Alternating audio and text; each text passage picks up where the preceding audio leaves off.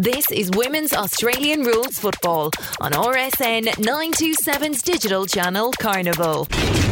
I'm Peter Holden, and welcome to Women's Australian Rules Football on RSN 927's digital radio channel Carnival by the RSN Racing and Sport app and rsn.net.au. This program is available as a podcast by going to Google Podcasts, SoundCloud, Spotify, iTunes, and searching for Women's Australian Rules Football Radio. So, coming up on today's program, our feature guest will be Danielle Marshall. She was born in Colorado in the United States. States, played her footy for the first time last year with the Arizona Hawks, and has now found herself in Melbourne playing with Aberfeldie in the Essendon District Football League, trying to work her way towards the AFLW. That interview coming up shortly.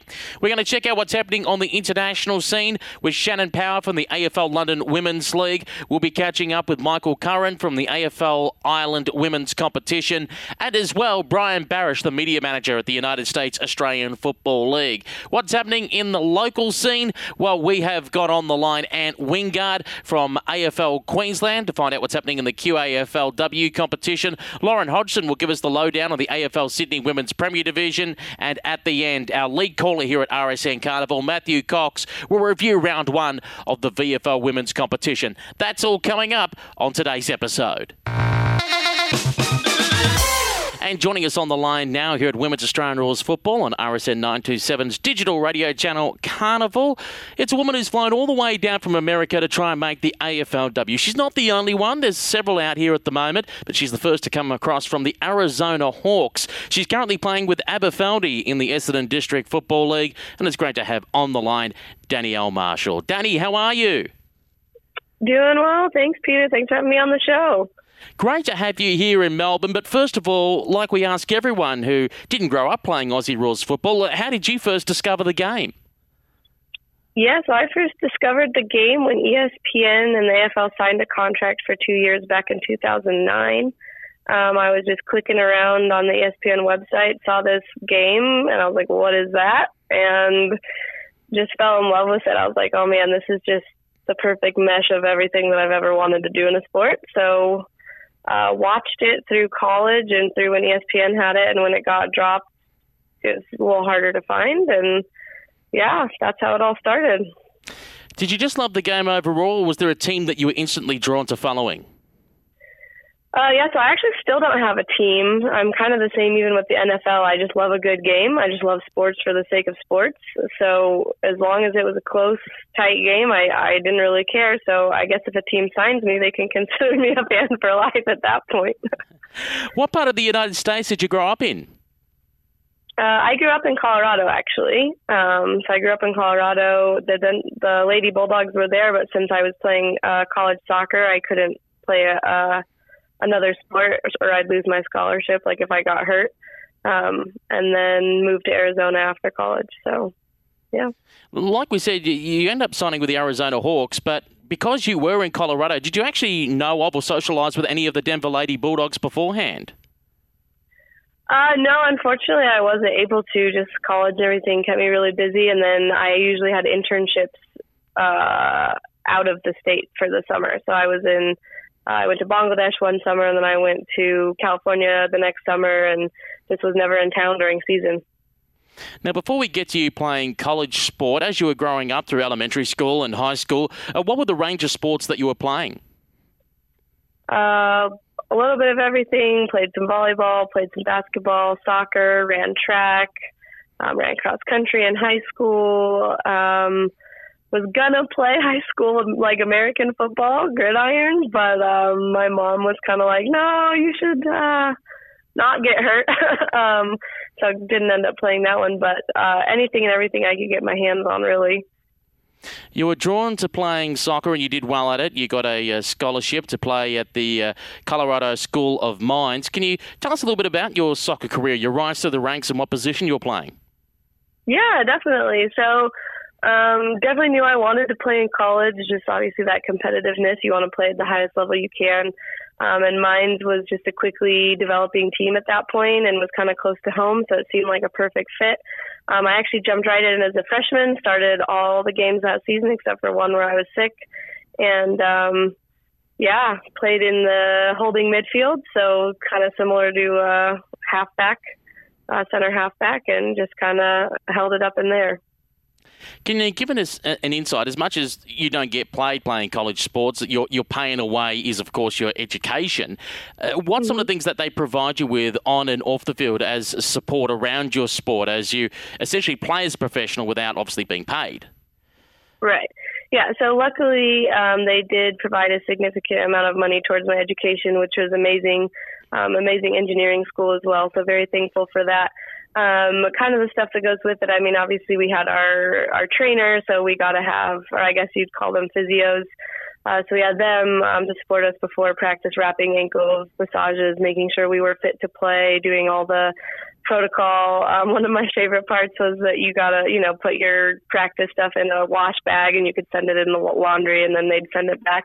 But if you were smart, you'd stuff some extra stuff in there too, so you didn't have to do laundry. so you kind of had them do your laundry for you, which was nice. Um, yeah, and just the coaches were really good. If there were personal things going on, just being really supportive about that, um, and just extra training um, if you wanted it, one-on-ones, video sessions, everything like that. So, yeah, it was really good. Can you give us an insight into how often you were training per week? We usually train six of the seven days of the week. So we had Mondays off, Tuesdays were a light session, Wednesdays were a heavy, heavy session furthest away from any of the games. Uh, Thursdays was usually uh, film, prep, scouting for the teams that are going to play. And then Fridays we had a game, Saturdays was recovery, and Sundays we had a game. So two games per weekend, Friday and uh, Sunday. And how about the road schedule? How far flung were you playing across uh, America uh, in your college sport? Yeah, so um, during the regular season, usually we'd have one preseason game that was a couple states away just to get us out of our region. So we were, you know, having games against against other people, so the rankings were easier to do. And then within the season, we could travel. Usually, I think the furthest one away uh, was about a 12 hour drive uh, down in New Mexico. So we'd usually try to do like a Friday game that was on the way and then hit that game on Sunday. Um, you know, drive Saturday, get to that game on Sunday, and then drive back Sunday night. So um, up to 12 hours. So you come to the end of your college years, you come away with an education from that. What's your first thought going through your mind? Is it to try and instantly jump into a, a career through engineering, or is it to try and make it in the NWSL? Yeah, so at the time that I graduated college, there were a few um, teams around. There was one in Denver and one in Colorado Springs, and I did end up actually trying out for the the Rapids and got an invite back. But I actually opted to go overseas that summer on kind of a missions trip to do water um, and cultural exchange program in Bangladesh. So I did that instead of pursuing uh, my soccer career right out of college. How did you end up finding yourself in Arizona? Uh, so I worked for a year in Colorado, and then I got married about a year after college, and he was getting his master master's degree in materials engineering and was sponsored by Honeywell. And so the Honeywell plant that sponsored him was in Arizona, so it was an easy transition. Um, after he graduated, we just uh, took the job in Arizona, and poof, there we were. Now, I believe before you uh, took up playing Aussie rules, you were playing a year of rugby. Yeah, so um, basically what happened is the 2018, I was like, I've always wanted to play a contact sport. I'm going to play a contact sport. So I just basically started Googling and like tried to look up, okay, rugby or Aussie rules. Those are basically the two sports you can play as a woman that are full contact. And so I looked it up, and it was winter time in America, which is footy's off season. And but rugby was just starting, so I was like, okay, let's do that. So I played rugby for the Tempe women's rugby team, and we made it all the way to um, nationals, basically. And I won Rookie of the Year there. Um, and then as soon as footy season started, jumped into footy and won uh, best and fairest for my team that season. So, um, yeah. How did the conversation come about for you to end up at the Arizona Hawks? Yeah, so basically, I was on Facebook and I was looking for the Aussie Rules team because one of my friends from college actually plays on the Houston team. And so she's like, I think there's a team in Arizona you should play. And so I was just looking it up on Facebook. And at that point, um, there was only one women's team in Arizona. And so that was kind of my only option. But uh, thankfully, the uh, woman that kind of runs that in Arizona has a lot of experience, has been playing Aussie rules a long time, and was able to help me dive right in. And you did, and you end up finding yourself playing in places as far as flung as Los Angeles and New York. Yeah, so opposite coasts for sure, but super fun. So basically, because it's not as well known in America, the teams are all very spread out. So LA is actually the closest team to us, and it's a six-hour drive. Um, so that's the closest we get to play to home, and then the rest of it is everywhere. So the New York game was pretty funny because we had planned a holiday in New York, um, and we happened to have a long layover. The weekend there was a footy tournament there, and so um, we just took an Uber from the airport, went to play footy, took an Uber back, and flew to our next destination. So, um, but otherwise, you know, you just don't get enough games in if you're not willing to travel that far. So.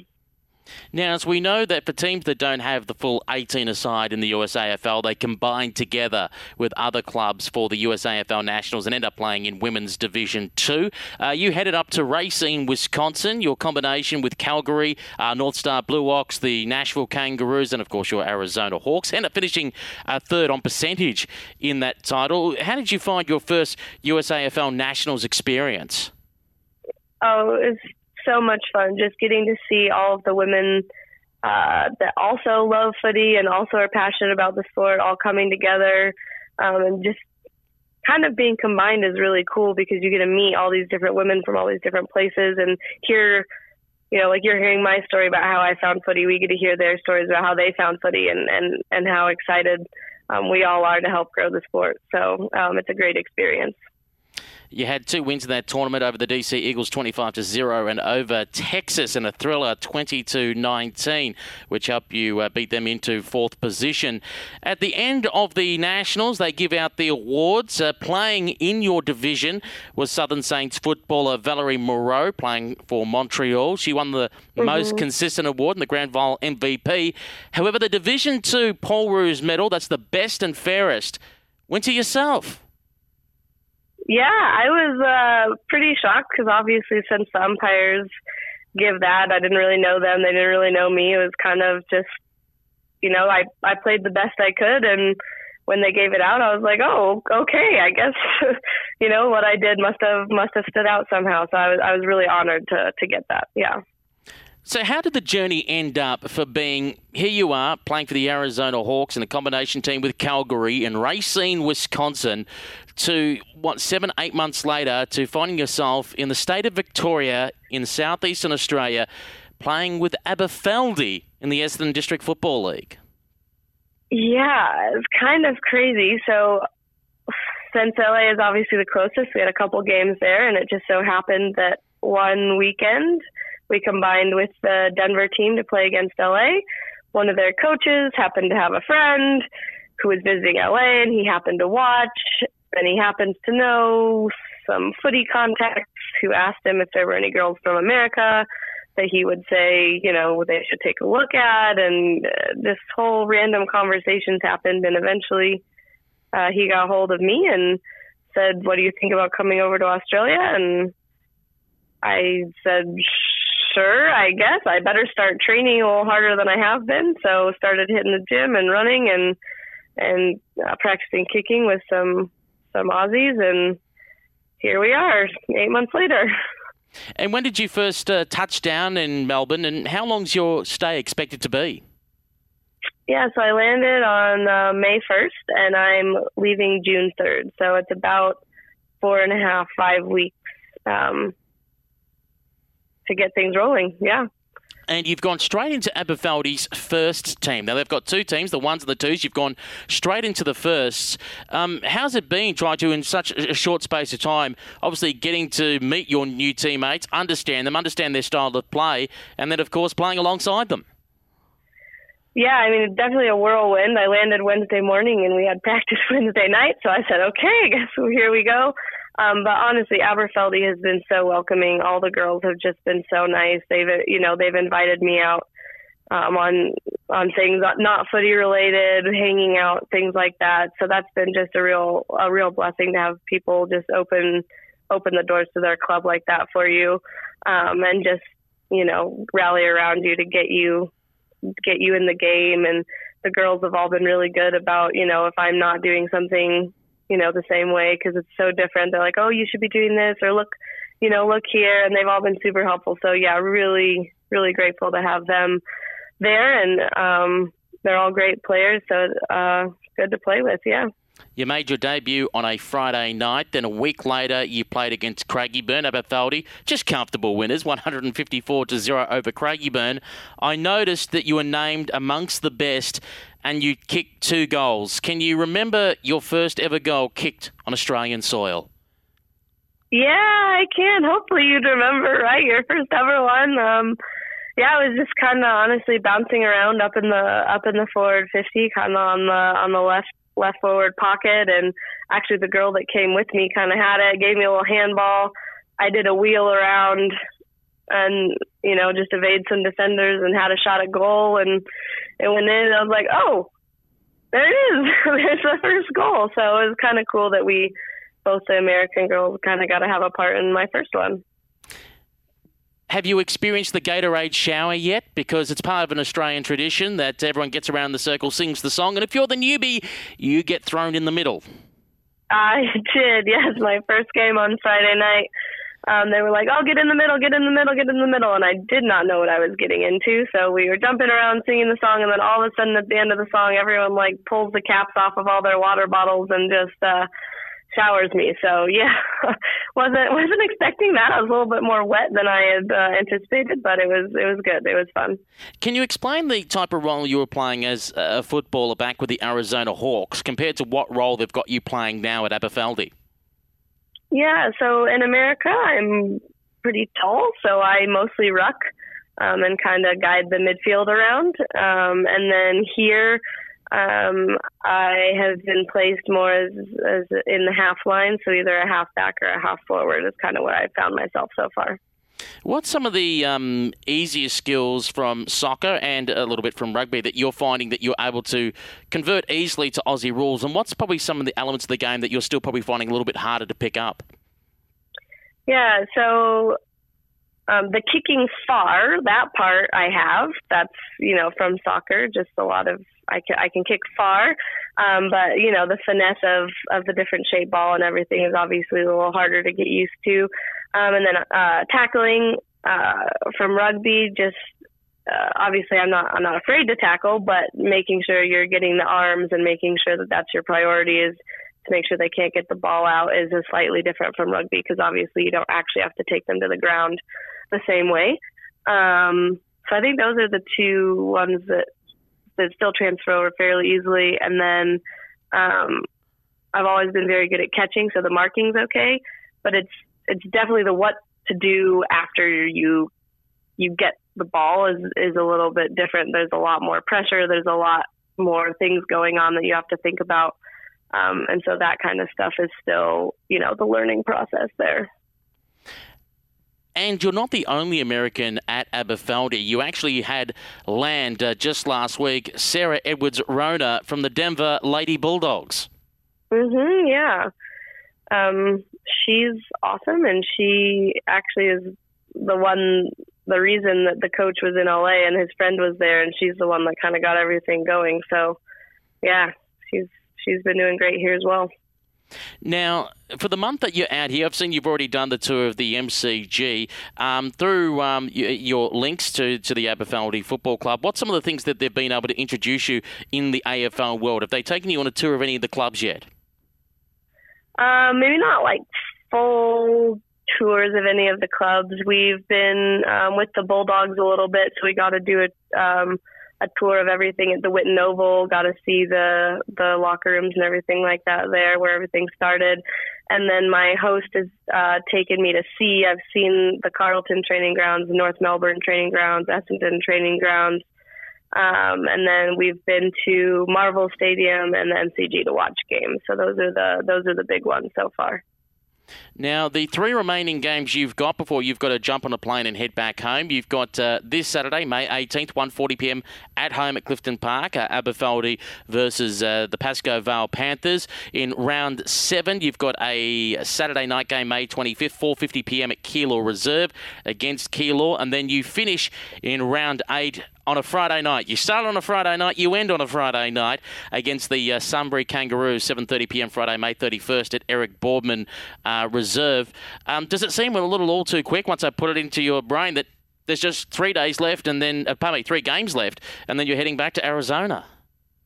Yeah, it does seem it does seem really quick. We knew we'd have to pack a lot into our time here, so getting a lot of trainings in with some different clubs and during the week and then playing with Aberfeldie on the weekends. But yeah, th- I mean, three games left is just, you know, it's not enough. So hopefully, yeah, if if we get uh, lucky or or play well, I guess not get lucky. if we if we show well, uh, then maybe we'll get to come back and play some more.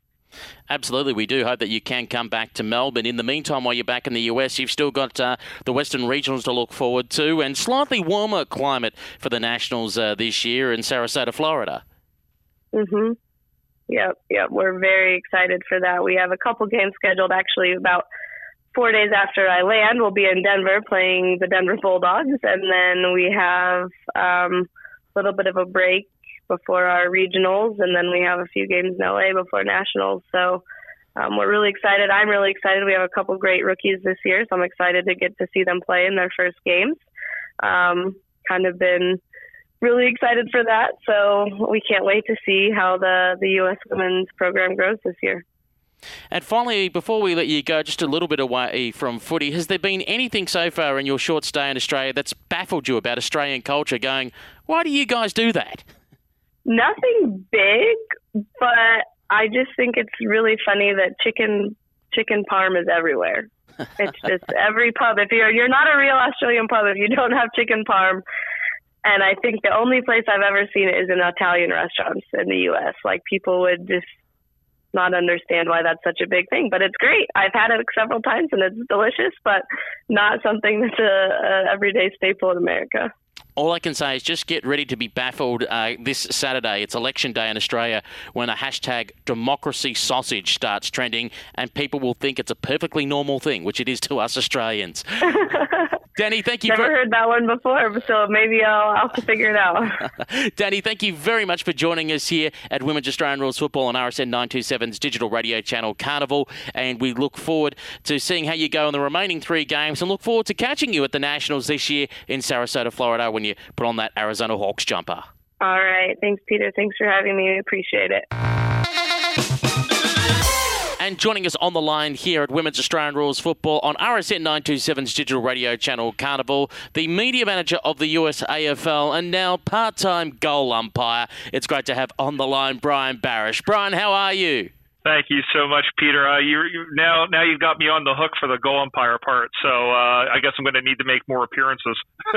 Yes, there has been photographic evidence. Just look online to the Philadelphia Hawks uh, Facebook page and you'll note one Brian Barish in the background doing his best goal umpire impersonation. And you were there to see a little bit of history when the Philadelphia Hawks in the weekend uh, knocked off New York.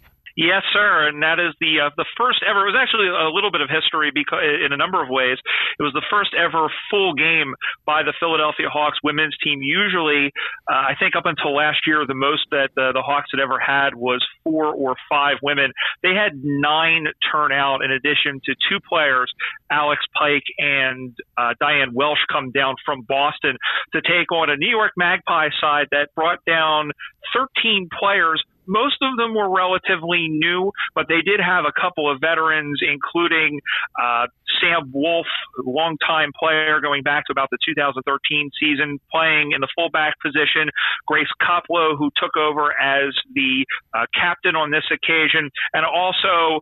Um, uh, they had a number of other players who had come down, including Kylie Johnson, who is the sister of Ryan Johnson, uh, who plays for Seattle. Kylie being named to the uh, to the training squad for the USA Freedom.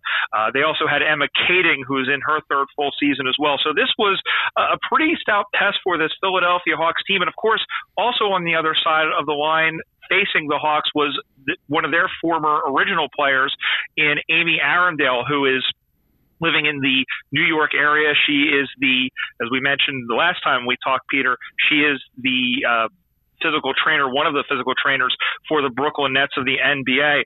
Uh, this game was played at Edgley Field, which was the Hawks' backup ground. Uh, this was a uh, it's their training ground. And I mention this for two reasons. Firstly, if you look at, at pictures of the game, uh, the ground is not, uh, it wasn't an even ground. It was uh, sparse in spots, it was overgrown in spots. And the other part that you didn't really see was that the side of the field where I happened to be the goal umpire was all downhill. And uh, going into the game, looking at, at the, the, uh, looking at it, you figured whoever kicks downhill, whoever takes advantage of the downhill, uh, was going to be the winner. Uh, not necessarily in that case, as we'll see. It was a very good game. It got off to a torrid pace. Uh, the Hawks had the first couple of goal chances, uh, but New York had two goals in the first quarter. They led by five points as they were going downhill in that first term. But the Hawks took full advantage of the downhill in the second quarter. They kicked outkicked four goals to none. They outkicked the Magpies, uh, and really were playing great on both sides of the ball. One of their big recruits is a uh, is an Australian woman by the name of Emma Blanche, who ended up kicking five goals on the day, including a couple of free kick chances. Uh, one of them was a torp from about somewhere between 35 and 40 meters out. That impressed just about everybody. The one thing that impressed me the most about the Hawks, however, was their ball movement. And there were players that really hadn't seen a whole lot of action coming in. Of course, Erika Saki, who is, uh, as we mentioned, another uh, player who is um, uh, one of their originals, uh, had a lot of experience, especially having played in Australia. But at fullback, you had Jackie Kershaw, who took a number of strong marks, working the ball out in the middle. Leslie Gartner, who had never played in the ruck before, actually had joined the team in uh, right before nationals. In fact, played her first full games of football at nationals last year, doing an admirable job in the ruck, especially against Grace Koppelo. Uh, being able to work the ball down, and then Jackie Turse uh, really turning on the Jets. She, along with Saki, are going to that uh, to the Freedom Camp in Racine in August. Uh, great thing out of that young lady. The Hawks were up by 15 at the half. The Magpies, however, were able to kick outkick Philly five goals to none or five goals to one in that third quarter to take a two goal lead at three quarter time. But the Hawks able to turn it on again. Kershaw out the back, Blanche kicking a couple of uh, key goals towards the end, taking a number of uh, amazing contested marks to, and the final score, the Hawks 10-5-65, defeating New York 7 6 48. I mentioned the downhill. Uh, there was only a one point advantage. The Hawks kicking the ball downhill only outscored the Magpies by, by a single point. But going uphill, Philly uh, outscoring New York 20 points to four, not allowing a single goal uphill, going uphill uh, against the Magpies. I, I think this was probably one of the best quality games that I've seen uh, outside of a regional tournament. And as I said, both teams had a lot of new players, but what was great to see was on both sides, uh, smart handball, smart uh, smart kicks, uh, kicks to space, leading in space. That's something that you don't really see from new players a whole lot. And uh, the football intelligence that I saw in that game uh, really had me heartened that both of these teams are going to do well during the season. But of course, big win for the Philly Hawks, as we mentioned, their first ever win as a full side, uh, and uh, was definitely great to be a part of. And I think both teams can be heartened by the by the performance on the day. And in another piece of history, uh, the Nashville Kangaroos women's team had their first ever home game. And uh, they played against a combination team featuring the Chicago Swans and the Atlanta Kookaburras. And it was a very big win for the home team. Very much so. Final score Nashville 19 10, 124 to Atlanta 2 3 15. And the historic nature of this game actually cuts both ways. Atlanta uh, was one of the original USAFL women's teams. They won the first three nationals from 2005 to 2007. Uh, went dormant following the 2010 season, and president Wayne Kraska has really done a, a great job of building up both sides through their uh, social program. As for Nashville, uh, the great thing about this, Peter, this Nashville side is it was a one woman at one point uh, last year, Carson Moore, whose uh, now fiance is an Australian who plays for the Kangaroos men's side, and uh, they she was training with the men, and uh, there was a soccer game going on uh, right next door, and they. Uh, a couple of women had gone over and seen the kangaroos training and said, "What's what's this all about?" And this was six days before the regionals, uh, the central regionals, which were in Nashville. So that's how the Nashville team got started. Um, since then, they have two players who actually played very well in this game uh, Alexa Roncaccio and uh, Natalie Smith, the pride of Soddy-Daisy, Tennessee. Both of them going to Madison with the Freedom Camp. They had fantastic games. Laurel Desch, uh, who started in that Central Regional, putting up a lot of defensive blocks. They had a couple of uh, new recruits that really also were a factor in this one. Chelsea Hornbeck, who plays uh, for the Nashville Knights of the Legends Football League, the Gridiron League, which uh, those of you who know Jacinda Barclay's story know that she played for the Chicago team in that same league. And a young woman by the name of Jessica Wood, who kicked seven goals in her very first Australian football game. Uh, for Atlanta, they had a, a very hardy bunch. Of course, them coming back after a decade, uh, including an Australian veteran, Virginia Nugent, uh, a player who has starred in their social league, Shauna Chamley, and former Columbus Cat Megan Hills. Uh, so despite the lopsided scoreline, uh, you know, a good showing for Atlanta in their first go, but uh, Nashville, I'll tell you what, Pete, if they can get a couple of players, if they can um, recruit in the next couple of years like Portland or Seattle have, we might see them playing in Division One and being very competitive. Let's go across to some battles between some United States clubs and Canadian clubs. We first of all go to the British Columbia AFL, where was the opening game for the women's, and uh, Seattle uh, end up uh, being comfortable winners over Vancouver. Yeah, the Grizzlies winning by uh, 39 points. Uh, Seattle 9 8 62 over Vancouver 3 5 23. Uh, Seattle had a lot of injuries coming into this season. They've had a couple of players who have who have moved as well. Uh, but uh, this is a good early uh, win for them, and I think a good confidence booster. Amanda Bow, I'll tell you what, we saw some of her scoring prowess at Nationals last year, kicking those two goals that ended up being the deciding goals in that semifinal over Denver. She kicked five on the weekend, was one of the best on ground. Uh, Corey Howe also kicked the goal, also singles to Katja Hewitt, Allison Leonard, Stephanie Peterson. And these are women, uh, among others, Rachel Blum, who is a, a new player as well. These are players that are going to be very, very key to Seattle's success during the year. Uh, it's going to be, I think it's a five game series between the Grizzlies and the Vixens. Seattle dominated last year. Uh, they look very good this season, but it'll be interesting to see as they get more confidence under their belt uh, before they go into the Western Regionals and they play some of the better teams in the USAFL. And the Columbus Cats end up having a game uh, against Toronto. If I'm correct, I think it's the Central Blues side of Toronto. That's correct. Yes, one of the teams, the the Blues play in the Ontario AFL. Uh, it's a six-team league up there. The Blues being one of the sides, and uh, this is a team that they go down and they play Columbus every couple of years, and I think it was uh, 2015, the last time that Toronto made the trip. Uh, Columbus looking for a big season out of them as they build as well. They build off of that second place finish at Nationals last year, uh, but they fell a very game fight. This game was separated by just one point heading into the final quarter, but Toronto goes on to win by 15 points.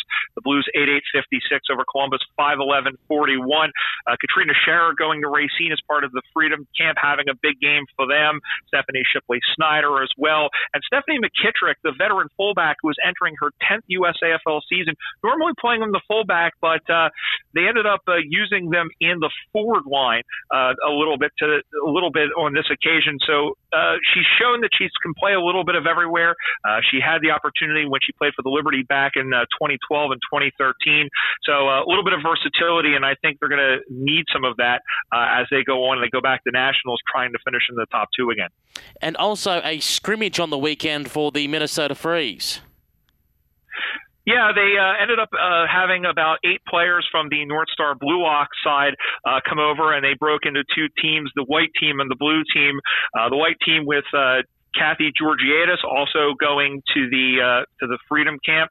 Uh, players like Jess Nelson, Kate Peterson, uh, who are on the Liberty as well, and Marie LaVictor from North Star Blue Ox. They were two point winners over a blue side that had Helen Phillips from North Star and another Freedom player, Paige Kicker. the score of the white team 5 9 39 over the blue 6 1 37. And plenty of women's footy action in the US to look forward to this weekend. Yes, sir. We have the Eastern AFL women's competition starting in Columbus as the Cats host the DC Eagles. The Cats 0 and 1 against the 1 and 0 Eagles coming off that big win at home against New York.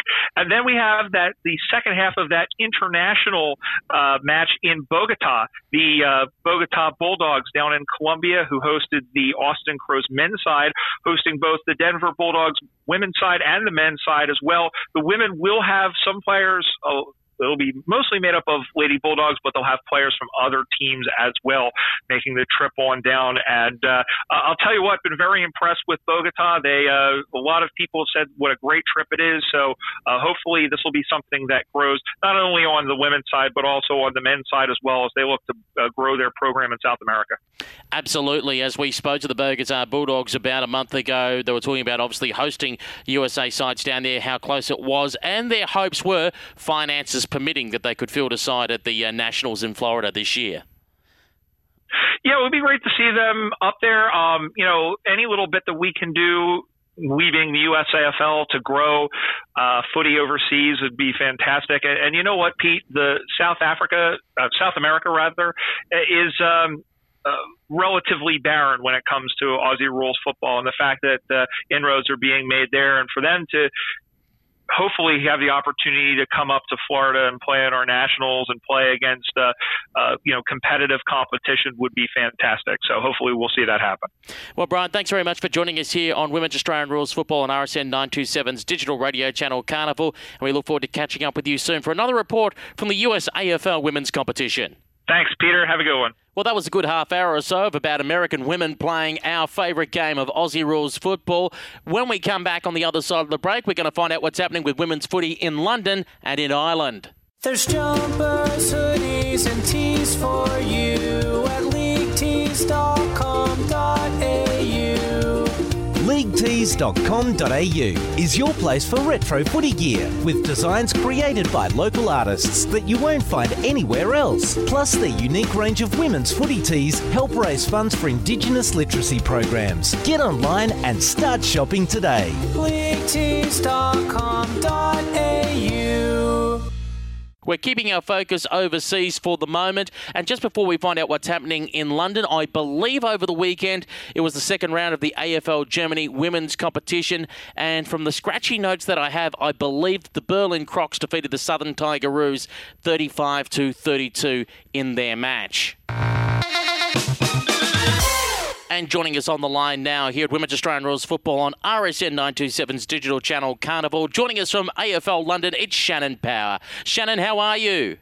I'm very well. It's finally sunny in London, so we're all much happier for it. Does such a weather condition exist, sunny in London? very rarely, very rarely, but it is one of those days, so I'm, I'm pretty chuffed with it.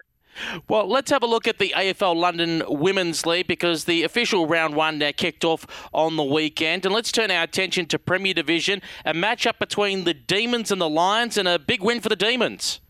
Yeah, absolutely. They were uh, they absolutely uh, smashed them. Um, and you know the North, Line, North London Lions came out firing in that first floating round against the Southeast London Giants. So uh, to get such a, I guess, a belting, for lack of a better term, was a bit of a shock. But the Demons just sort of, I guess, got revenge on uh, last year's premiership. So they, they came out of the gates pretty hard too. 6642 to 139 the final scores. The West London Wildcats flex their muscles over the Wimbledon Hawks.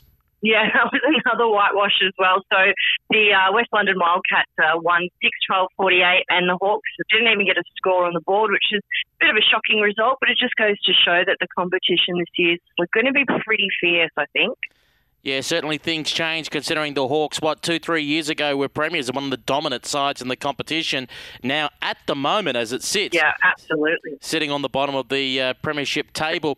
Let's look ahead to the conference division and uh, the West London Wildcats. They may have had a big win in the Premier Division, but it wasn't any luck in the conference, going down quite handsomely to the Putney Magpies. Absolutely. And again, no score on the board for, for the Wildcats in the conference division. The Putney Magpies beat them 7 6 48. So again, it's like we're seeing some really dominant teams just firing up at the start of the season. So um, who knows if they'll continue to dominate? But you know, if we if we continue on with this tradition, it could be a very like one sided uh, season. And mirroring what happened uh, for the West London Wildcats, uh, the Wandsworth Demons, big win in the Premier Division, not so much in the Conference Division. Yeah, not backed up at all. They're quite a low scoring game. They played the London Swans, who only kicked two goals and three behind to get a, a final score of 15. But the Wandsworth Demons got nothing on the board as well. So uh, it's quite interesting to see that these low scoring games. Well, let's have a look ahead to the next round of the AFL London Women's League. It's being played uh, this Saturday, the 18th of May. I'll get your predictions. I'll start in the conference. Uh, Putney Magpies uh, taking on the Clapham Demons at Motspur Park. I think this is going to be hotly contested. They're both really uh, strong teams. Um, I might go for the Demons on this one. We'll see if they prove me wrong or not. But I think that they they're just proving to be quite dominant, or you know, at the start of the season and in the preseason cup too. So uh, the Demons to beat the Magpies in the conference division. Uh, West London Wildcats versus the London Swans at Bounds Green. Well, this is going to, be an interesting one. I, I think we'll go for the, the Swans only because they got uh, one win on the board already, and we saw that the Wildcats didn't get a score in that conference division in the first round. We turn our attention to the Premiership Division. North London Lions taking on the Southeast London Giants. This being played at Bounds Green on Saturday. So this will be a chance for the Giants to hopefully uh, wreak some revenge after the floating round where they got uh, completely destroyed, 89 I think to one. So I mean, look, I think the um, Lions might dominate because they have such a strong side. They've got five uh, women that play on the Great Britain team. Um, I hate to say it, but I think uh, the Lions might actually uh, win over the Giants this weekend. Hopefully not, because the Giants team. um, but I think the girls will definitely put in a strong, strong showing, and I think they'll they'll be a lot more prepared to give the Lions a stiff competition. But it might be uh, just the Lions on the day. And then also on Saturday at Motspur Park, we've got the Wimbledon Hawks up against the Wandsworth Demons. I think this will be um, a pretty much an easy win for the Demons, even though um, you know it is, uh, I believe, the home ground of, of the Hawks. I think I think the Demons will easily win this one. Well, Shannon, thanks very much for joining us here at Women's Australian Rules Football on RSN Carnival, and we look forward to catching up with you soon for more AFL London Women's League. Fantastic. And joining us on the line now here at Women's Australian Rules Football on RSN Carnival, our man from AFL Ireland Women's. It's great to have back on the line again, Michael Curran. Michael, how are you? Good, Peter. Thanks. Yeah, very good. So the Australian Tax Solutions Super Sevens has kicked off in Dublin. Yeah, we had our first round of our, our Australian Tax Solutions Super Sevens 2019 on Saturday in Dublin at St Patrick's College Drumcondra. The game, uh, the, the round had originally been postponed from two weeks earlier due to a storm. Uh, would you believe it or not? A storm Hannah. But thankfully, on Saturday, we had an absolutely fantastic day. Uh, blue sky, sun shining, and it was incredible to have five teams out playing, and we had 10 matches across the day. I believe the majority of the sides participating in the tournament from Dublin. Yes, um, the majority of teams are from Dublin this time round, including a number of new teams playing their first competitive games. Uh, we had the South Dublin Swans out for their first ever games, which was fantastic to see. Um, we had the West Dublin Garrisons and the Liffey Blues just playing their first competitive games. They had taken part in the City Blitz uh, a, a month or six weeks ago. And then we had Dublin Angels and West Clare Waves. Uh, we had a couple of teams due to the fact that the round was postponed. We had a couple of teams missing out due to students doing exams, um, such as the Cork Vikings. Unfortunately, were unable to make it. Uh, we also had a team from the Midland Tigers, and we had a third team that actually had a clash with a GA match, North Leinster Giants. So we had five teams out, but a number of other teams due to come back for round two. And how did the competition fare against the West Clave, uh, pardon me, the West Clare Waves, who of course are the reigning European champions? Yes, very good piece. Um, there was a number of very close games. Um, as it turns out, Waves ended the day with four wins from four, but two of the games, I think, um, their third game against South Dublin Swans was four goals, four behind, 28 to three goals, three behind, 21. So just just a little over one goal in that game. So that was a, a very close one. But um, their next game, which was their final game of the day against Liffey Blues, was even closer again, and there was the bare minimum of one point in that one. Uh, West Clare Waves four goals, four behind, 28. Liffey Blues four goals, three behind, 27. So it was absolutely fantastic to see these new teams um, coming out and putting it up to the likes of uh, West Clare Waves and Dublin Angels, who would be some of the more established teams on the roster. Who were some of the standout players from the weekend? Oh, we had a number. Um, if we look through the, the goal kicking chart here, initially um, we had Anya Staunton from West Clare Waves kicked eight goals. Uh, Joanne Doonan from Liffey Blues had six. Ali Coleman, who was from our Irish University squad um, from a couple of weeks back, uh, was captain of South Dublin Swans. She kicked four. Uh, then we had Laura O'Connell, who was um, a new girl playing her first games from the, for the Waves with three. Hannah Quirk from Dublin Angels with three, Sorsha Nolan, who's the Angels young gun with three, and then with a number of players kicking two each. And then uh, in terms of the, the best on ground um, for West Dublin Garrisons, the best on ground was Brona Quinn. For South Dublin Swans, the best on ground was Kim White. For Dublin Angels, we had Hannah Quirk. For Liffey Blues, we had Joanne Doonan. And for West Clare Waves on the day was Anya Staunton. And when will be round two scheduled? Round two is approximately four weeks away, so we're on June the 8th. Easy date to remember that June 8th. Mark that in your calendars for round two of the Australian Tax Solutions Super Sevens. I just want to quickly move on to two other points. Uh, first of all, as we interviewed last week, Grace and Niamh Kelly, great to see the, I think it's the seventh and eighth Irish women uh, signed up for the AFL women's competition.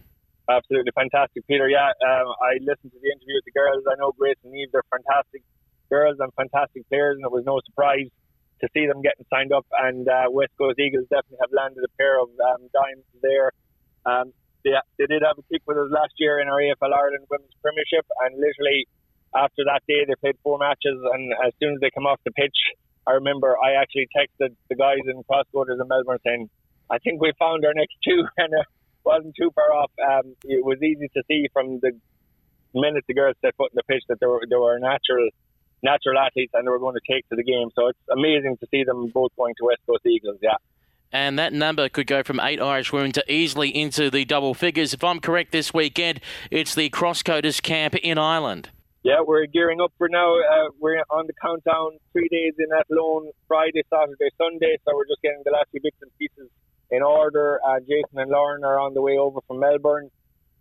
Uh, we're going to have approximately 30 girls down in Athlone for the weekend, going through a full raft of combine testing, interviews, uh, skills drills, and some match simulations. So a really hectic weekend ahead. Um, the whole thing has been recorded, and Vision is going up to all the AFLW clubs. A, a few of them will be in attendance, and for definite, I think. Look, we're at eight at the minute. I'd be very surprised if we don't see another three or four go after the camp or in the in the immediate following days. Uh, so fantastic! We're definitely going to hit double digits very soon, Pete. I think, and uh, very exciting to see what the final number will be before the season starts. Well, Michael, thanks very much again for your company, and we look forward to catching up with you in June when we review round two of the Australian Tax Solutions Super Sevens. Thanks, Peter. Speak to you then. Time to return home and find out what's happening in the state leagues. We focus first on the WAFL women's competition. Round two played over the weekend. Subiaco 7 4 46 defeated the reigning Premiers East Fremantle 5 5 35. While the other games, Swan Districts 9 9 63 defeated Claremont 4 3 27. Looking ahead to round three action being played this weekend on Sunday, May 19, 2 p.m. at New Choice Homes Park. East Fremantle play host to Swan Districts. Well, 2 p.m. at Claremont Oval, Claremont play host to the Peel Thunder. To the Tasmanian State League women's competition, round three played over the weekend. North Launceston 2 3 15 went down to Clarence 7 14 56, while Launceston 21 14 140 walloped Lauderdale no score. And joining us on the line now to take a look at the AFL Sydney Women's Premier Division, we speak of the one and only Lauren Hodson. Lauren, how are you? Yeah, well, thanks, Peter. How are you? Not too bad at all. And before we go by the game by game results, an interesting round five of AFL Sydney Women's Premier Division, considering the best 20 um, odd footballers were technically missing from playing due to GWS Giants commitments.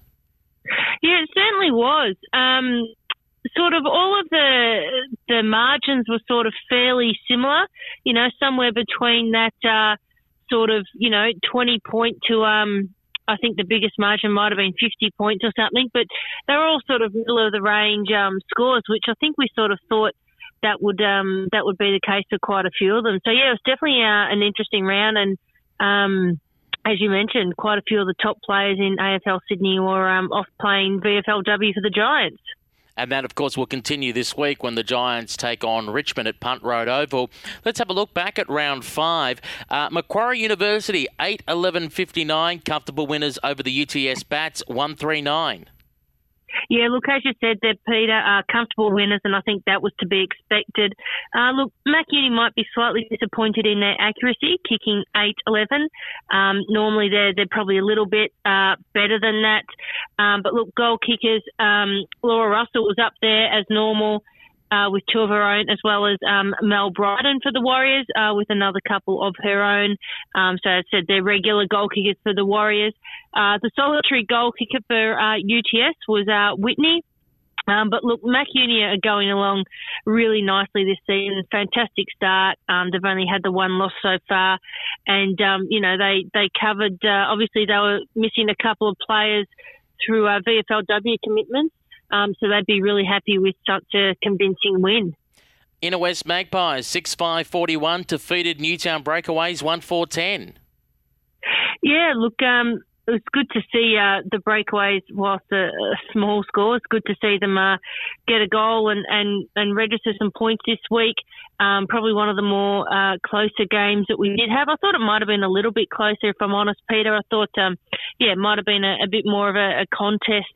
Um, but the Magpies just sort of, uh, after there been only nine points in the, the first break, um, the Magpies got a little bit of a break uh, in that second quarter to lead by 26 at half time and the breakaways never uh, really caught up. Uh, Sheeran was the only goal kicker for the breakaways, uh, whilst the usual suspects for the Magpies, uh, Ekman kicked two and Lawson kicked two. So, um, look, the, the breakaways are, have had a bit of a mixed start to the season, a, a couple of wins in there, um, but they'd be looking to build on it and look, you know, maybe even uh, they'd be perhaps looking to jag a couple of wins over this period where some of the sides are, have got VFLW players missing. The Sydney Uni Bombers 5 7 37 defeated the UNSW Eastern Suburbs Bulldogs 2 1 13.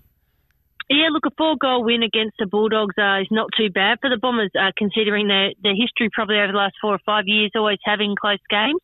Uh, I think the Bombers would also be a bit disappointed uh, in their accuracy. Uh, 5 7, um, look, they'd, they'd be probably be looking to do do better than that. Uh, their goal kickers were Harley and Stack with two. Um, McDonald also managed to snag one, and uh, and uh, yeah, said uh, th- they'd be looking to improve on that. They also would have been missing a couple of VFLW players, but uh, be definitely happy to get a. a you know, a, a, win over our rivals, the Bulldogs, and uh, as I said, um, it's interesting to see if uh, Sydney Uni can maintain their unbeaten streak whilst they're missing a few players to VFLW commitments uh, over the next month or so. And finally, the Southern Power 2 2 14 went down to the East Coast Eagles 6 8 44.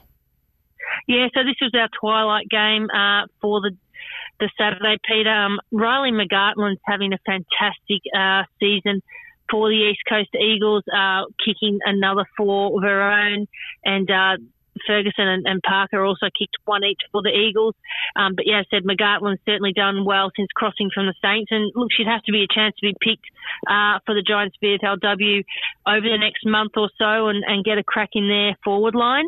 Um, I said Power would be uh, pleased uh, to be competitive with the Eagles. Uh, look at at half time, um, there was only five points in it. Uh, which is, is really pleasing. Uh, but Power could only manage to score one point after half time uh, to the East Coast Eagles kicking 26 after half time. But look, some pleasing signs there for Power. Um, they're a side that you know, I've mentioned a couple of times tonight that uh, with players missing for VFLW, some sides may be able to um, jag a win over a side placed above them.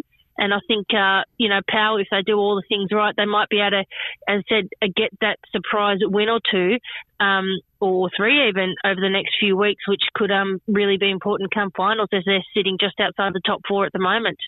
So let's have a look ahead to round six and all matches being played this Saturday, 18th of May. We begin 10.40am at Trumper Park. It's the UTS Bats versus the East Coast Eagles.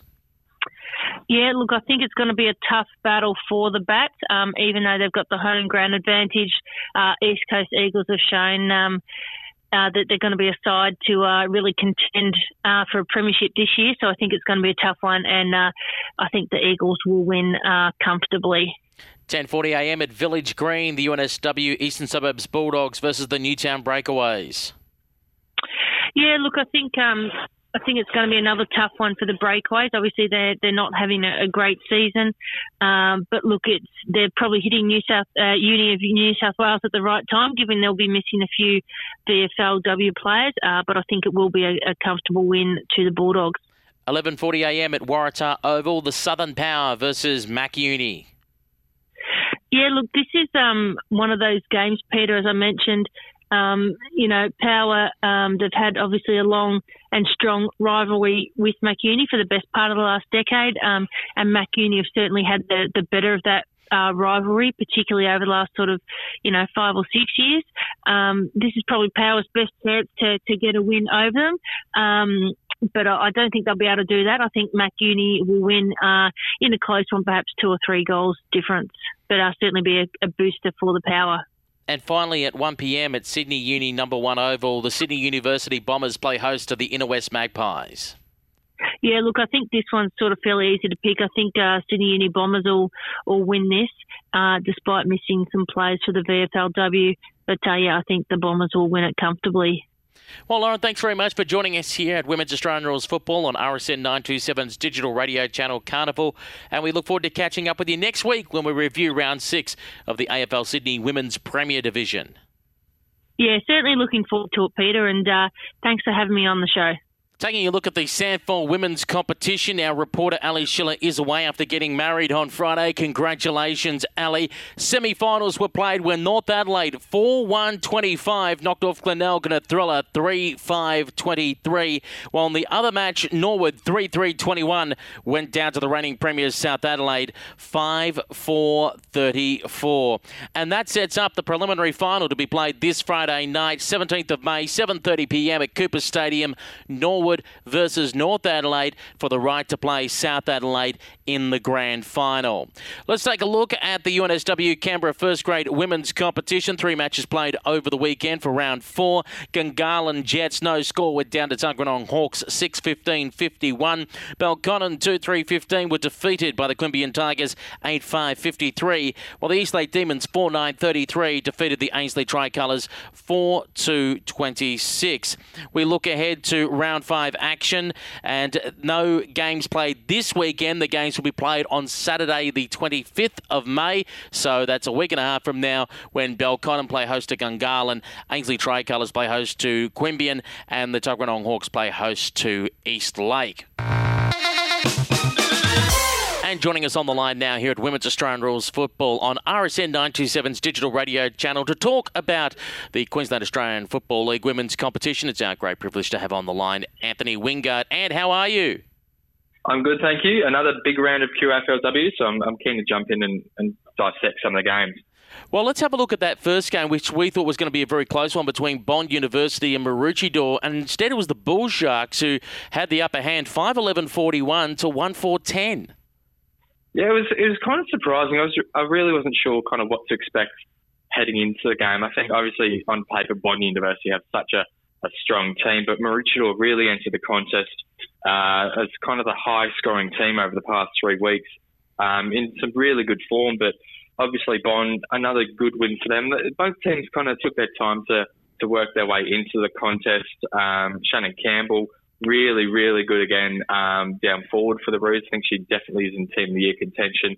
Uh, but but like you said, Bond University a bit in, inaccurate on the scoreboard, kicking five eleven um, for the day. But obviously, I think just their their run and carry, they they just have a lot of uh, like athletes um, that also have good football skills pretty much everywhere on the park. Um, talk about Kalinda Howarth um, down forward, Molly Ritson on a wing. Um, those kind of names who, who do have a bit of experience as well. They really carried uh, the Bull Sharks to another good win. I think they've won four four in a row now, so they're they're in really good stride this part of the season. And of course, the big end there at the uh, Bond University Bull Sharks, former Western Bulldogs footballer Tiarna Ernst. Yeah, she, she's been a rock for them. She's played two games now. Um, she's come up uh, and really just made that, that, defensive role her own. She she played on Shannon Campbell for a bit, um, especially in the first half on the weekend, which was a really good matchup. And Ernst, uh, you know, really held her own. I think you know a few more games she, she'll be in uh, that team of the year discussion come the end of the year as well. She's been playing some really really good football uh, thus far for the Bull Sharks. Wilston Grange 9761 defeated the Bluebirds. Colin Coolangatta Tweed 4428. This is probably the most surprising result of the weekend, considering Wilston Grange. I think they had lost their previous three games heading into the round, and obviously Coolangatta sitting nice on top of the ladder, and then Wilston Grange just come out and and just dismantle Coolangatta. And I think Wilston Grange, when they get going, they are really really good. Um, you know, they kicked four goals in the opening quarter, which in, it, it was a bit dewy. Um, obviously, our games are at uh, 4:45 on a Saturday night, so so the ground does get a bit wet. And Wilston Grange are really able to kind of just use that to their advantage, use their speed, um, nullify the likes of uh, Jordan Membry, Manny Roberts in the midfield, um, who, who was still good, but it was just the, the counter attack and of the of the Grange that, that really helped them. And I think that kind of started with a, the ruck dominance of Ed McNeil um, in the middle, just watching the game, watching some highlights, just her ruck work, um, and then ability to spread really kind of paved the way for, for Wilston Grange to, to get on top and then, of course, cause the upset. Yeronga South Brisbane, an accurate 4 14 38, defeating Coorparoo 2 2 14. I, I feel like this game, you know, obviously Yeronga and Coorparoo, they're such famed rivals in the QAFLW. Uh, a real rivalry that, that goes back for years now, a couple of grand finals in there. And uh, on the weekend at Giffen Park, it was really Yeronga's midfield group that, that really helped Yeronga get on top. And we've, we've kind of noticed the past couple of weeks, Yeronga really started a bit slowly. Um, and they did that again against the Kings, but they were able to kind of turn around as they've done um, for the past two weeks at least, uh, going back to the win against Wilston Grange last round. Um, and like I said, it was their midfield girls like Jackie Yorston, Jordan Zanchetta, um, on the inside, and then uh, Emily Bates and, and, Sarah Duncan, who was about best on ground out in a wing. They really drove uh, the ball, penetrated um, the Devils, uh, you know, forward zone. And well, well, Cooper, I felt like Cooper's defense really held up, but just that repeat uh, inside 50s allowed for Yeronga just to have more opportunities, uh, score a few goals. Obviously, there was a lot more behinds than goals, but um, you know, Yeronga really are they're in some good form, and I think if they can iron out that kind of first quarter where they really do take their time to, to get their footing in the contest, and they'll be they'll be a side, you know, really thereabouts um, at the end of the season. And in the final game of the round, I'm honestly shocked at the one sided nature of the score. University of Queensland Red Lions 14 17 101 to the Aspley Hornets, no score. Yeah, it's, I think well, for Aspley, first of all, um, obviously all across all the teams, um, all of our under 18 state team they're down in Coffs Harbour for for um, kind of a selection trial for, for the state team. Um, and Aspley, obviously a young team promoted from Division One last year. Um, a lot of their players, especially kind of top end players, uh, were down in Coffs Harbour, so so they obviously really missed them. And University of Queensland, they just you know, girls like Megan Hunt, the experience around the ground um, really kind of paved the way for, for a dominant win. It's the, high, it's the highest score um, of the QAFLW this season. Um, and I, have called UQ the, the enigma so far of the competition because they're seeming, you know, they, they produced one massive win. They did it two weeks ago when they beat Yeronga, which no one really saw coming either.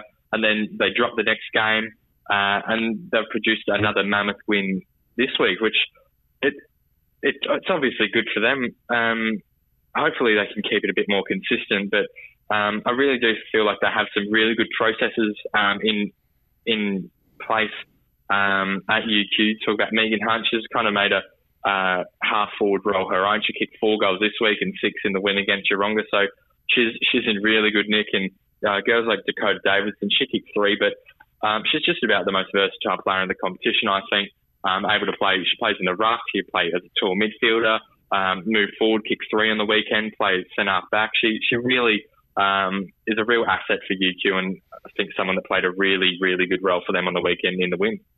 Let's look ahead to round six for your tips. All matches played on Saturday, the 18th of May at 3:45 p.m. Bond University play host to the Coolangatta Tweed Bluebirds.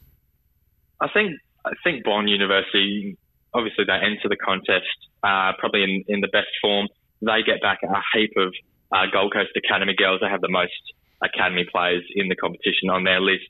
Um, so they'll only get stronger from, from the team that played Maroochydore on the weekend. Obviously, Coolangatta Tweed would like to respond um, after the loss to Wilston Grange, but I think Bond University will just have too much talent and too much kind of prowess around the stoppages and their speed will just be too much to handle for, for the Bluebirds. At 4.45 p.m, Yeronga South Brisbane travel up to the Sunshine Coast to take on Maroochydore. So this one, it's probably the most intriguing matchup uh, of the round. I think Yeronga, um, the win kind of against Coorparoo, who, you know, they're one of the best teams in the comp still on paper, I, I, feel, even though they do have the one the one win. But Yeronga really were able just to, to control the game and dictate it on their terms. And I think if they can do that against Maroochydore, then they should get the win. But I think if Maroochydore can kind of pounce early, um, which they've done, uh, they did last week against uh, Aspley, I think, then then they should be really in with a sniff, and they'll they'll get a couple names back um, of their under 18 players as well. So I think that will be a really interesting matchup. And I, I, I think my heart says Maroochydore, so I might I might get them back on the winners list.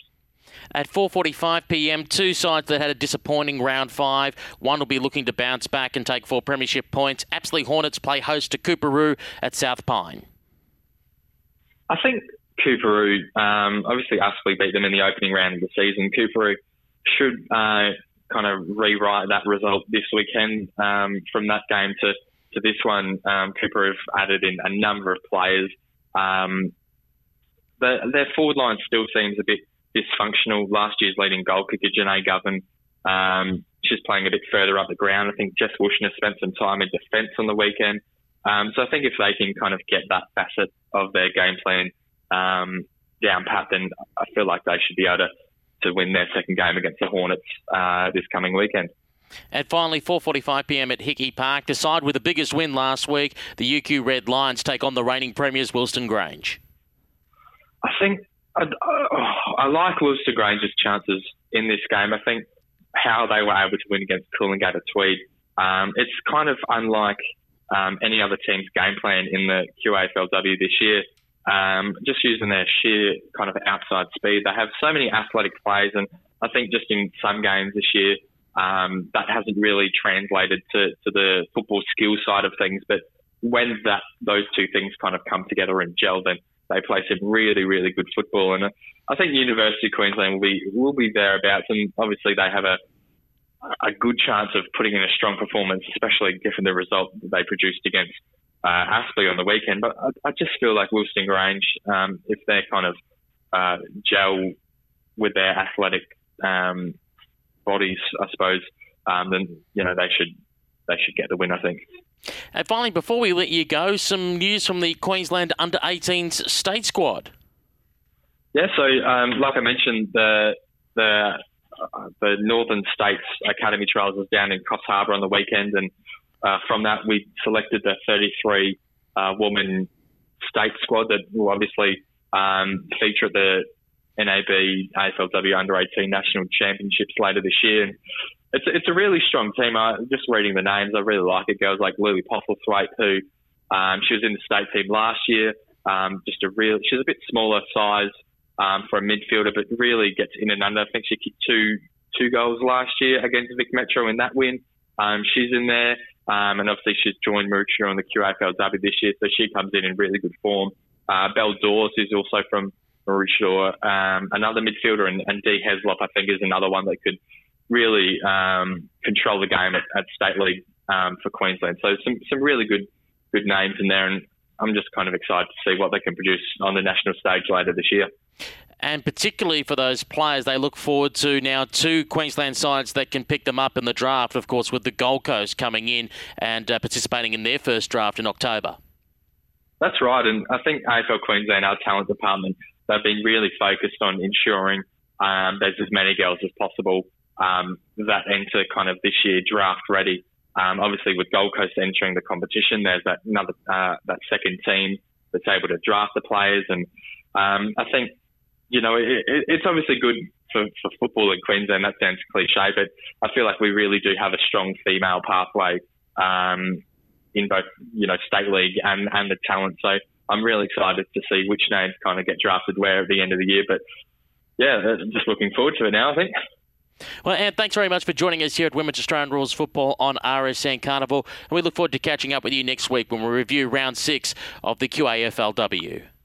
Awesome. Thanks so much for having me. We are the Australian Literacy and Numeracy Foundation, striving to empower our most marginalised communities through literacy and education. Literacy is having a voice. Literacy is opportunity.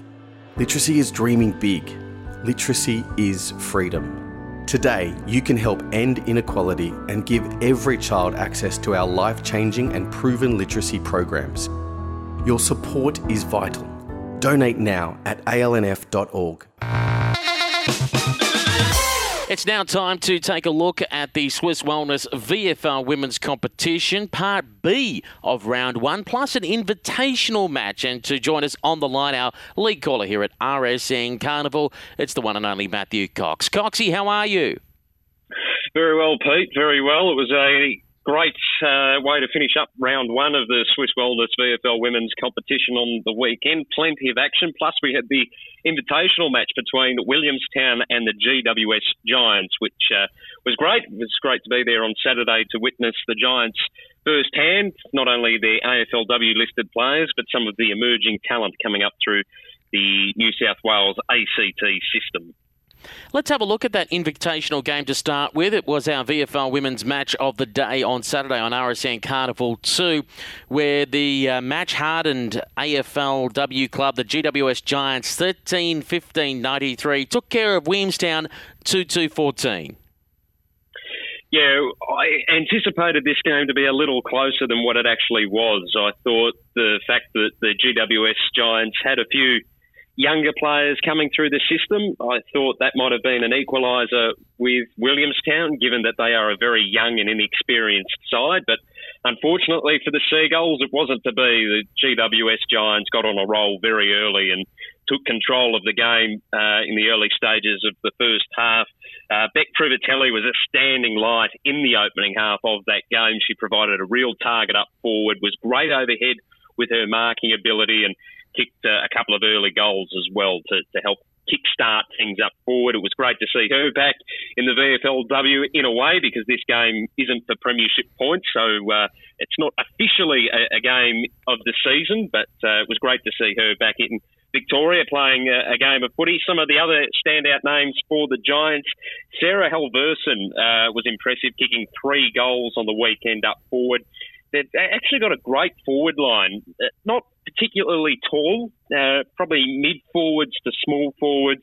Uh, the likes of Jodie Hicks, Ellie Brush, Amy Schmidt was all were in there um, contributing. Del Gissu was another one that uh, was a live wire up forward. Uh, Tait Mackrill was impressive too, the former Essendon VFL W player who was delisted by the Giants after the AFLW season this year. Uh, she remains a part of the GWS system in hope that uh, she will get redrafted come the end of the year. Um, and then some of the more familiar names of the, the VFLW from seasons gone by. Tanya Hetherington wasn't prominent, but uh, was doing a lot of guiding and coaching behind the scenes. Went forward in the latter stages of the game um, just to, to, test her versatility, I, I feel, and and uh, give her a bit of a run on the footy. Had a couple of uh, well, not realistic options. I think there was a bit of encouragement from the commentary team to, to try and get the, the ball over the line on one occasion. And the other player that bobbed up every now and again was Louise Stevenson, um, a player that uh, we've seen numerous times over the last few years with Melbourne Uni and then with Richmond last year, uh, was consistent as well coming off half back. And Amanda Farrugia, we, the fridge, uh, we know what she's like in AFLW, and that uh, stood tall for the Giants as well. The Seagulls, on the other hand, their, their half back line was fairly strong. It was under constant pressure, and I think looked fairly composed. It's just the execution that let them down. Uh, Rebecca Dardengo was impressive down there for them. Uh, we also had a player, Ashley Melnikas, who, of course, played that great role in Emma Carney late last year when uh, Williamstown defeated the Mugars. She was good again as well. Erin Mead uh, was good coming off halfback, and Alicia Newman, a familiar name, the only AFLW listed player currently on the Seagulls list uh, she was impressive too, but again, just the execution from the remaining members of the side let them down. We did hear from Amy Catterall po- post game. This is a long term vision for the Seagulls. They've uh, brought in a lot of inexperienced players from local footy and under 18 footy. They are hoping to build a, a strong and competitive list over the coming season, so they are laying the foundations for that. So it's a, a long term aim at the moment for the Seagulls, which means unfortunately they might have a bit of short term pain this season, but uh, they're heading in the right direction, which is positive. And of course, the Williamstown Seagulls will play their first match for Premiership points in round two. Let's uh, take a look at some of the other matches that were played during round one, part B. Of course, the Southern Saints Collingwood game was the previous week, which uh, we'd already gone through with the Southern Saints uh, beating Collingwood. Uh, Essendon versus the Casey Demons. This was the VFLW live stream on the VFL website. A game that came down to the last 20 seconds, and it was the Casey Demons 5 5 35 defeating Essendon 5 2 32. Yeah, this was a really tight contest right throughout the day. Essendon throwing up a little surprise uh, given how competitive they were for the opening rounds, which is strong considering the poor season that they had in 2018. It was only a point of difference at half time. The Bombers edged in front uh, at three quarter time, and then the Casey Demons were able to uh, get over the line, as you said, in the last 20 seconds of the game. The goal kickers in this match, Meta Guerin kicked three goals on the weekend for the Casey Demons. Bianca Jacobson kicked two goals for them. Only two goal scorers for the Casey Demons on the weekend, and both of those players were named in the best as well. The goal kickers for the Bombers, uh, the Dematio, Dematio, I always get that muddled up. Uh, she kicked three goals. Collier and Shay Audley, a player that's come out of the Carlton AFLW program and across to the Bombers, uh, she kicked a goal as well on the weekend. Haley Bullis was uh, named among the best players as well, so it was a good effort from the, the Bombers. They'll be disappointed not to come away with the four points. The Casey Demons get their season underway with a victory, and just create a few little question marks about where they sit in the overall scheme of things. A name that does raise a few eyebrows is Libby Birch. We knew that she requested a trade from the Western Bulldogs to the Melbourne Demons at AFLW level. In round one, she made her debut for the Casey Demons, which, of course, are the reserves to Melbourne, are named amongst the best. Yeah, she was. We know how uh, great of a player that Birch is. So, again, it's just part of that Melbourne program now and, and getting settled into that. Uh, also named um, as part of the best players for them, Eden Zanker, one of the young stars coming up the system.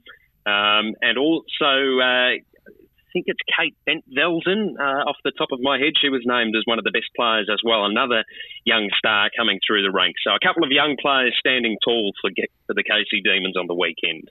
On Saturday at Punt Road, Richmond 12 7 79 took care of Darebin 7 2 44.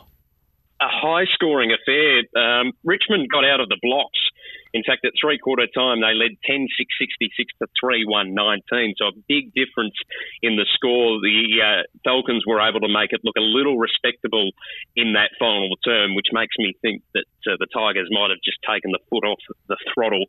Um, and expect result given the, the losses that uh, Darebin have had over the off season, and obviously Richmond are starting to head towards an AFLW program, so you'd expect them to be slightly stronger, and that's exactly what happened on the scoreboard.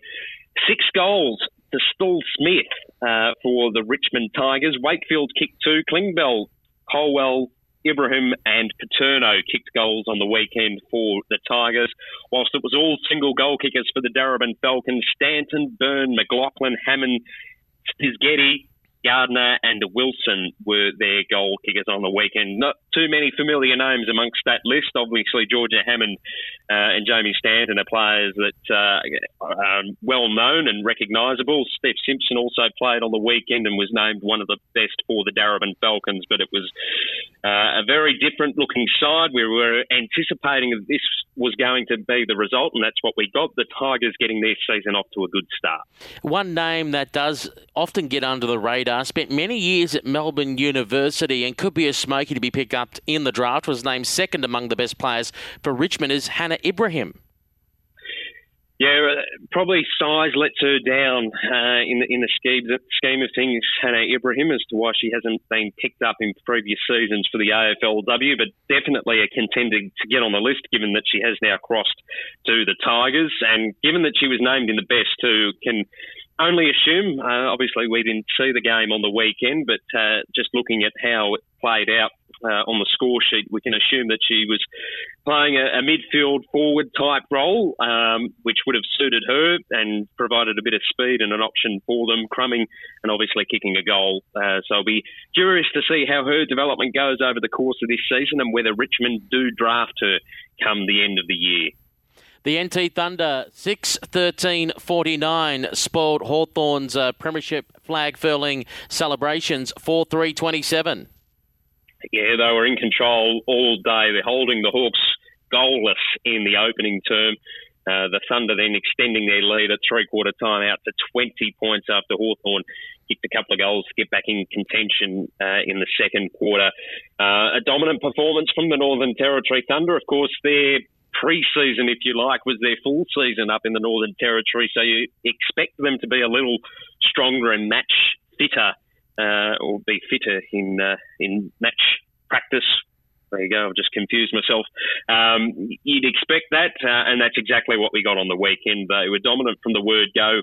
Hawthorn, I, I wouldn't be too worried about at this point in time. They've got a fairly handy list, and just having a look on the weekend at their goal kickers, Sibley kicked two, Pereira was uh, up forward as well. Luke, their new captain, uh, scored a goal and was named among their best. Ebony Nixon named amongst their best as well. So I wouldn't get too concerned about the result on the weekend. Yes, it's disappointing that uh, their first game after winning the premiership was a loss.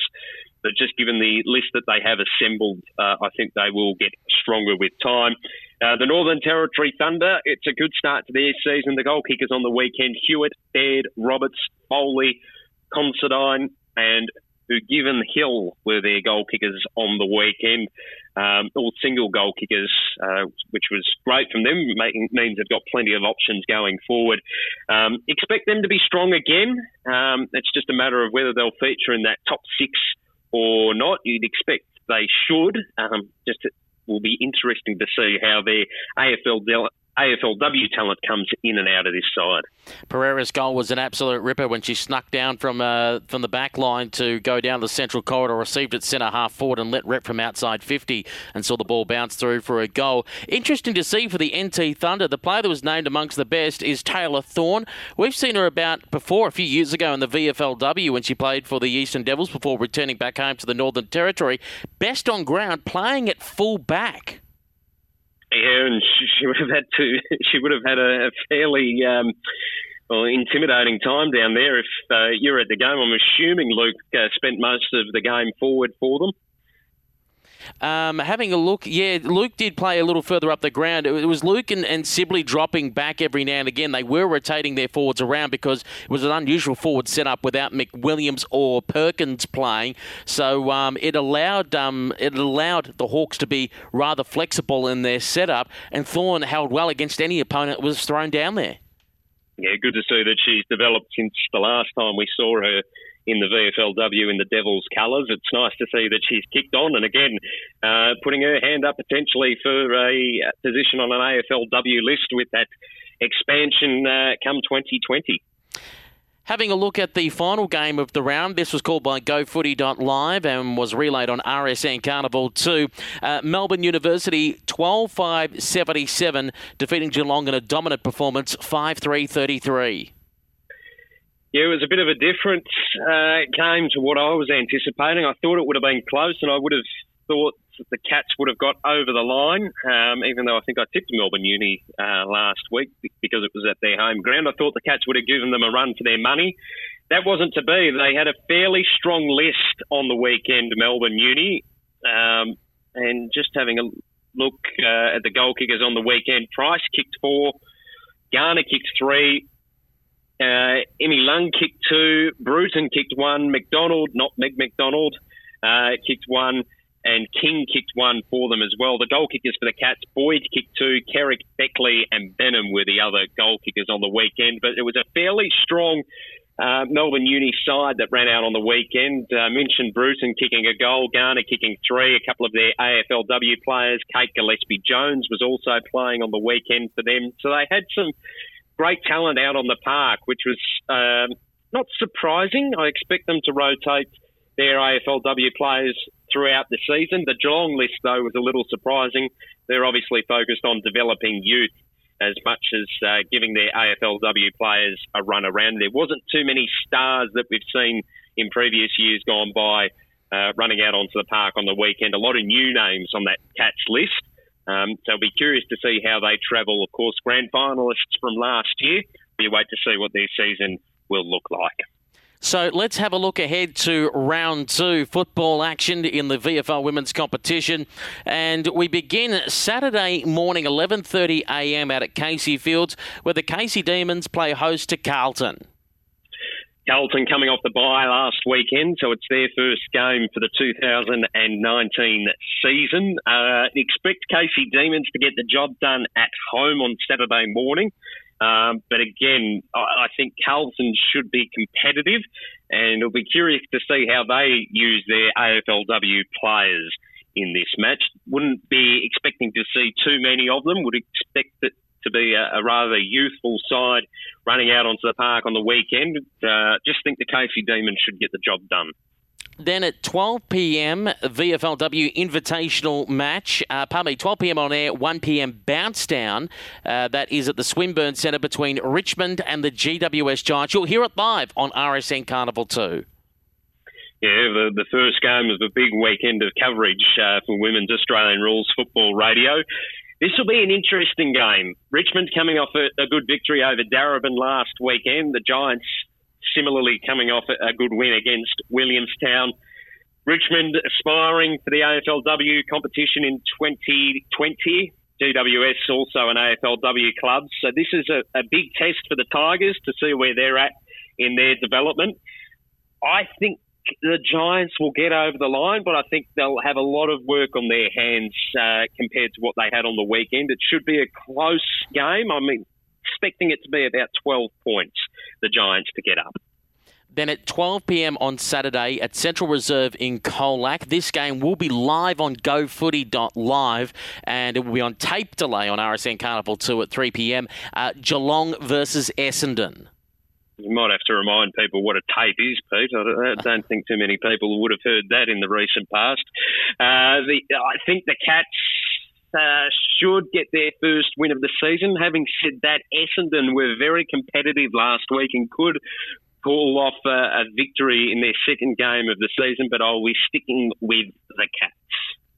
Then 2 p.m. at Victoria Park. It is Collingwood versus Hawthorn. Yeah, Collingwood with the week off after playing the Southern Saints uh, just over a week ago now uh, for their round one match. Hawthorn coming off a, a, disappointing result on the weekend against the Northern Territory Thunder. I think the Hawks should bounce back. I think they should win this game comprehensively, around 30 to 40 points. I'm expecting it to be in that range. I'm just concerned with Collingwood. They're a very young list. Uh, they should potentially get a few more experienced players in this week. But again, we wait to see what the team lists look like when they're finalised on Thursday evening. But I'd expect the Hawks to be too good. Then 4 p.m. Saturday at TIO Stadium up there in Darwin, it's the NT Thunder versus the Southern Saints. Yeah, the, Saints coming off uh, a, good win against Collingwood, as I said a couple of weeks ago, and the Thunder coming off a good win as well. So it'll be a great test for the Southern Saints. We know how uh, great the, the Thunder were last year in, uh, up up in the north. Oh, and you might need to refresh my memory here, Pete. Did the Saints defeat the Thunder at home at Trevor Barker, or was it up north uh, it was last at, year? It was at Frankston Oval, and it was that game where they had to rest a large number of Adelaide Crows players when there was a bit of a dispute between AFL NT and AFL Victoria. That's right. It, so it was down here. So it's a big test for the Southern Saints, uh, and there might just be a little rivalry developing between these two, given the circumstances of what happened last year. Um, I'd expect the Northern Territory Thunder to get up, but they will get a run for their money on the weekend. The Southern Saints should push them, and I'm anticipating this to be between a goal or two, the margin. Then 7 p.m. down at Oval, otherwise known as Point Gellibrand in Williamstown. Saturday night football on RSN Carnival 2. We're live on air at 6 p.m. The third game is part of our triple header. Nine hours wall to wall women's football on Saturday on RSN Carnival 2. Williamstown versus the Western Bulldogs. Yeah, this is going to be chilly on Saturday night, isn't it? At uh, Downer Oval. Um, I'd expect the Bulldogs to get the job done playing their first game of the 2019 season. Williamstown, as I said a little earlier, their, their half back line looked good. It was their execution that let them down. Um, hopefully, they're, they're more competitive and, and can hold the Western Bulldogs to account, but I'd expect the Bulldogs to get the job done. I'm pleased to report Saturday will be 19 and sunny during the day. We'll get down to a low of 10 at night. So cool but hopefully not too cool. Then to, me, meaning by the bay, Pete, that uh, it'll be a, a, nice five degrees. Yeah, minus about six or seven degrees Celsius there. um, then Sunday, standalone Sunday game, live on air at 2 p.m. for a 2:30 p.m. bounce on RSN Carnival 2. Melbourne University versus Darebin in the Pride match. Yeah, Melbourne Uni at home uh, should get the job done uh, if their form from last weekend, if they can keep uh, a few of those AFLW players in the side and potentially see Emma Kearney come back in too, given this uh, game is uh, hyped up. Although I think she is speaking at a, a function pre-game, so I'm not sure how that fits into the scheme of things and whether we'll see her run out onto the park on the weekend but would expect Melbourne Uni to be too strong against the Darebin Falcons. Uh, probably about 20 points, I'm anticipating. But again, given what the Mugars did on the weekend, they might surprise a few people if they can get some consistency into their season and they don't have too many players coming in and out of the side. And that concludes our look back at round one and preview of round two of the Swiss Wellness VFL women's competition. Coxie, thanks very much for joining us, and we look forward to your company this weekend on RSN Carnival 2. Yeah, it's a it's a big weekend of footy. Looking forward to it. Should be some interesting games. Uh, and as you mentioned before, nine hours of coverage on Saturday plus the game on Sunday. We've got it all covered when it comes to women's football right here on RSN Carnival. Well, that concludes the show for another week. Women's Australian Rules Football on RSN Carnival is every Wednesday evening from 6 p.m. Australian Eastern Standard Time. And you can also download this program as a podcast on Thursday mornings by going to Google Podcasts, SoundCloud, Spotify, iTunes. Just search for Women's Australian Rules Football Radio. You can find us on Twitter at WARF Radio, at Facebook. Just go facebook.com forward slash WARF Radio and online at WARFradio.com. Don't forget some big matches happening this weekend on RSN Carnival 2 digital radio. A triple header on Saturday as we bring you from 12 p.m. Richmond versus the GWS Giants, at 3 p.m. Geelong versus Essendon, and then at 6 p.m. Williamstown versus the Western Bulldogs. That's this Saturday, and then on Sunday from 2 p.m. Melbourne University versus Darebin, right here on RSN Carnival 2. Until next week, I'm Peter Holden, and it's bye for now.